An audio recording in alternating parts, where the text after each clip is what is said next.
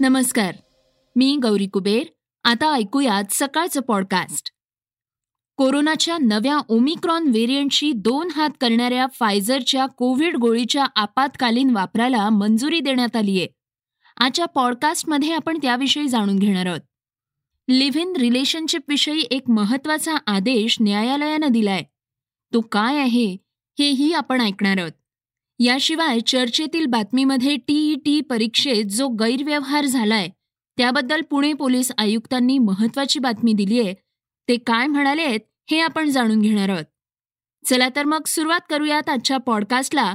उत्तर कोरियामधील एका अजब कायद्याच्या बातमीनं. उत्तर कोरिया आपले विचित्र नियम आणि निर्णयांसाठी प्रसिद्ध आहे. आता त्या देशाचे हुकुमशहा किम जोन उननं लोकांच्या हसण्यावर बंदी आणली आहे उत्तर कोरियामध्ये सध्या पूर्वीचे नेते किम जोन इल यांच्या दहाव्या श्राद्धाचा कार्यक्रम सुरू आहे. त्यासाठी पुढील अकरा दिवसांसाठी उत्तर कोरियातील नागरिकांना शोक व्यक्त करावा लागणार आहे. या काळात कुणीही आनंदी होऊ शकत नाही ना कुणी हसू शकत. या काळात कुणी दारू पिताना सापडला तर त्याला थेट मृत्यूची शिक्षा देण्यात येणार आहे.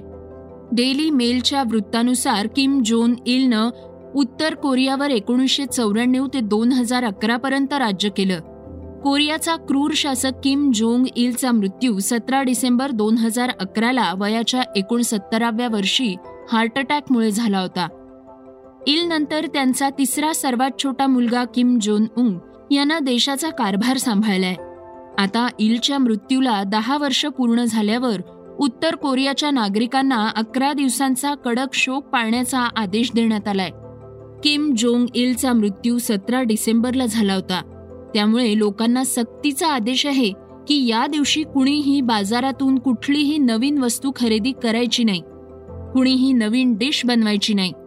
जे लोक शोक व्यक्त करण्याच्या काळात दारू पिणार किंवा आनंदी राहताना दिसतील त्यांना ताबडतोब अटक करण्यात येईल आणि गुन्हेगार म्हणून त्यांना शिक्षाही होईल असं त्या आदेशामध्ये म्हटलंय.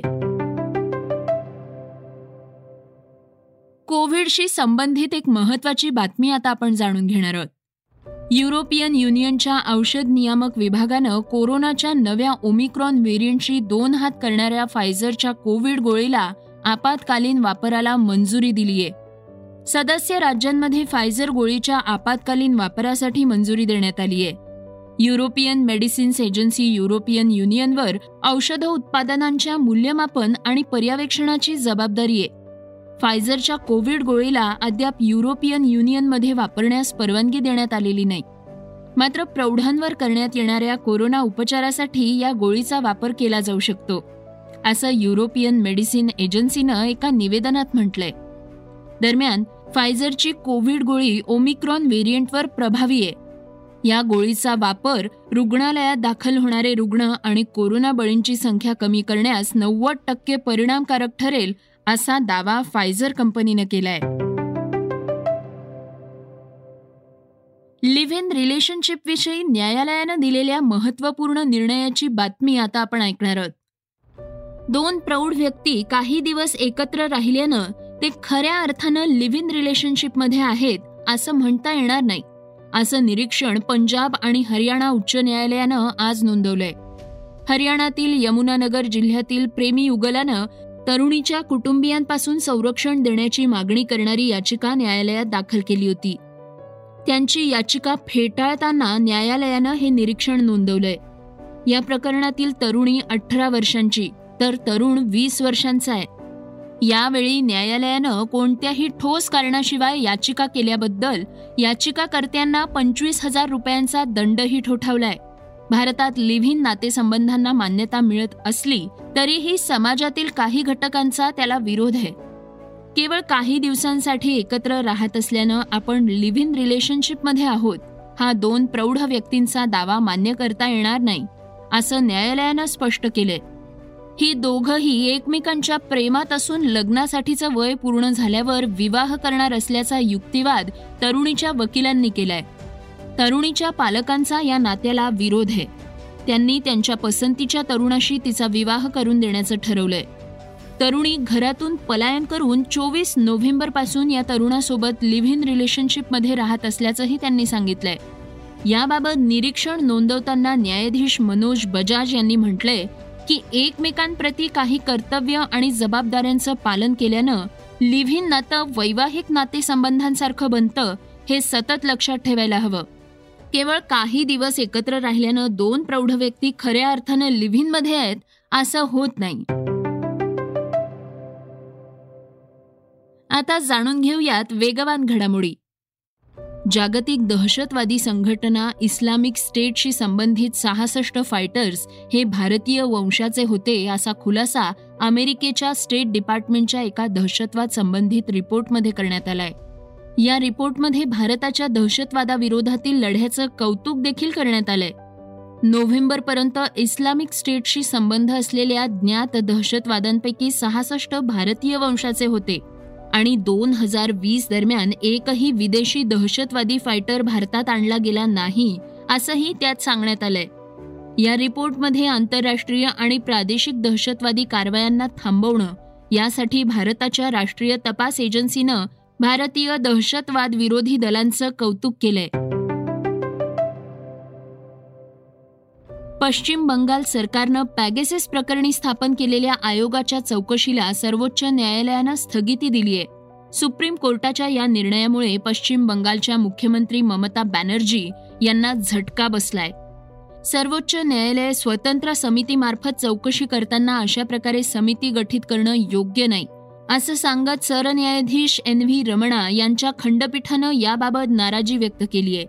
कोणत्याही प्रकारच्या तपासावर बंदी घालताना न्यायालयानं चौकशी आयोगाला नोटीस पाठवावी. सर्वोच्च न्यायालयानं ओबीसी आरक्षण रद्द केल्यानंतर राज्यातील स्थानिक स्वराज्य संघटनांच्या निवडणुका पुढे ढकलण्याची मागणी होत होती. त्यामुळे महाविकास आघाडी सरकार भंडारा आणि गोंदियातील जिल्हा परिषदेच्या निवडणुका देखील पुढे ढकलण्याच्या तयारीत होतं. मात्र निवडणूक आयोगानं राज्य सरकारला धक्का दिलाय. कारण नियोजित निवडणूक कार्यक्रमात कोणताही बदल करण्यास नकार देण्यात आलाय. तसंच राज्य निवडणूक आयोगानं भंडारा आणि गोंदियासाठी मतदान आणि मतमोजणीच्या तारखाही जाहीर केल्या आहेत. भारताचा वेट लिफ्टर लवप्रीत सिंगनं राष्ट्रकुल वेट लिफ्टिंग स्पर्धेत रौप्य पदक पटकावलंय. ताशकंद येथे झालेल्या या स्पर्धेत एकशे नऊ वजनी गटात लवप्रीत सिंगनं पदकाची कमाई केली आहे त्यानं एकूण तीनशे अठ्ठेचाळीस किलो वजन उचललंय. लवप्रीत सिंग या कामगिरीनंतर जागतिक वेटलिफ्टिंग चॅम्पियनमध्ये बाराव्या स्थानावर आलाय.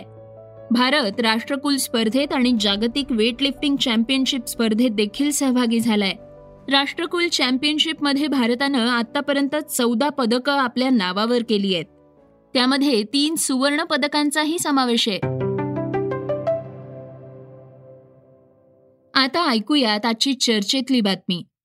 शासकीय सेवेत भविष्याची स्वप्न पाहणाऱ्या विद्यार्थ्यांच्या भवितव्याशी खेळणाऱ्या पेपर घोटाळ्यातील आरोपींच्या मुसक्या आवळायला पोलिसांनी सुरुवात केली आहे पुणे पोलीस आयुक्त अमिताभ गुप्ता यांनी टीईटी परीक्षेतील गैरव्यवहार प्रकरणी केलेल्या कारवाईबद्दल माहिती दिली आहे ते म्हणाले आपल्याला माहीत असेल की सुरुवातीला आपण दोन पेपर फुटीचे प्रकरण हाताळत होते ज्याच्यामध्ये प्रामुख्याने आरोग्य भरतीचा तपास सुरू होता.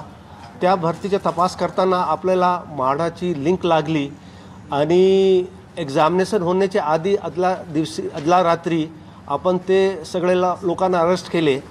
आणि त्याचा तपास चालू असताना आणखी काही आपल्याकडे सर्च अँड सीजरमध्ये क्लू लागल्यानंतर आपल्याला असा निदर्शनात आला की टी ई टीची परीक्षा असते जे एज्युकेशन डिपार्टमेंटची त्याच्यामध्ये पण गोंधळ आहेत. आणि मग त्याचा तपास सुरू केल्यानंतर आज काल रात्री आम्ही एक गुन्हा दाखल केलेला आहे. आणि त्याच्यामध्ये जे टी ई टीची जे प्रिलिमिनरी परीक्षा असतात त्याच्यामध्ये जे काही गैरप्रकार चालू होता आणि मिसअप्रॉपरेशन बरेच गोष्टी होती. त्याच्याबद्दल एक गुन्हा दाखल केलेला आहे. तो गुन्हाच्या म्हणजे फिर्याद त्या सध्याचे जे एक्झ कंट्रोलर ऑफ एक्झामिनेशन त्यांनी दिलेले आहेत. त्याप्रमाणे आम्ही दोन लोकांना अरेस्ट केलेले आहे. त्याच्यामध्ये प्रामुख्याने जे मधला कालामध्ये कंट्रोलर ऑफ एक्झामिनेटर होते मिस्टर तुपे आणि त्यांच्याबरोबर आणखी एक एक्सपर्टला आम्ही अरेस्ट करून आता केलेले आहे. ते कोर्टासमोर प्रोड्यूस करणार आहेत. रात्री सर्च अँड सीजरमध्ये आपल्याला जवळपास eighty eight lakh rupees cash आणि त्याशिवाय काय गोल्ड्स आणि फिक्स्ड डिपॉझिट्स पण सापडण्यात सापडलेले आहेत. आणि मोडस अपरंडी असं होती की जे एक्झामिनेशन घेतल्यानंतर त्याच्यामध्ये जे कॉन्ट्रॅक्ट आहे ते जी एस सॉफ्टवेअरनं देण्यात आली होता. आणि कॉ एक्झामिनेशन घेतल्यानंतर काही कॅन्डिडेट्सला त्यांनी सांगायचं आहे की तुम्ही ओ एम आर सीट लिहू नका. आणि स्कॅनिंगच्या वेळी तो ओ एम आर सीटमध्ये एंट्री करायचे. त्याशिवाय जर कोणी राहून गेला असेल तर नंतर त्यांच्या त्यांना सांगायचे तुम्ही री अप री करेक्शनसाठी द्या रीचेकसाठी द्या. आणि त्यावेळी ते गोंधळ करायचे. आणि त्याप्रमाणे सध्याच्या काल रात्री गुन्हा दाखल झाल्यानंतर दोन लोकांना अरेस्ट करून पुढील तपास चालू आहे. या प्रकरणात चार कोटींपर्यंत गैरव्यवहार झाल्याची माहिती पुढे आली आहे. हे होतं सकाळचं पॉडकास्ट उद्या पुन्हा भेटूयात. धन्यवाद. रिसर्च आणि स्क्रिप्ट युगंधर ताजणे. वाचा बघा आणि आता ऐका आणखी बातम्या. ई सकाळ डॉट कॉम वर. तुम्ही हा पॉडकास्ट ई सकाळच्या वेबसाईट आणि ऍप वर सुद्धा ऐकू शकता. विसरू नका या पॉडकास्टला आपल्या आवडीच्या पॉडकास्ट ऍप वर सबस्क्राईब किंवा फॉलो करायला.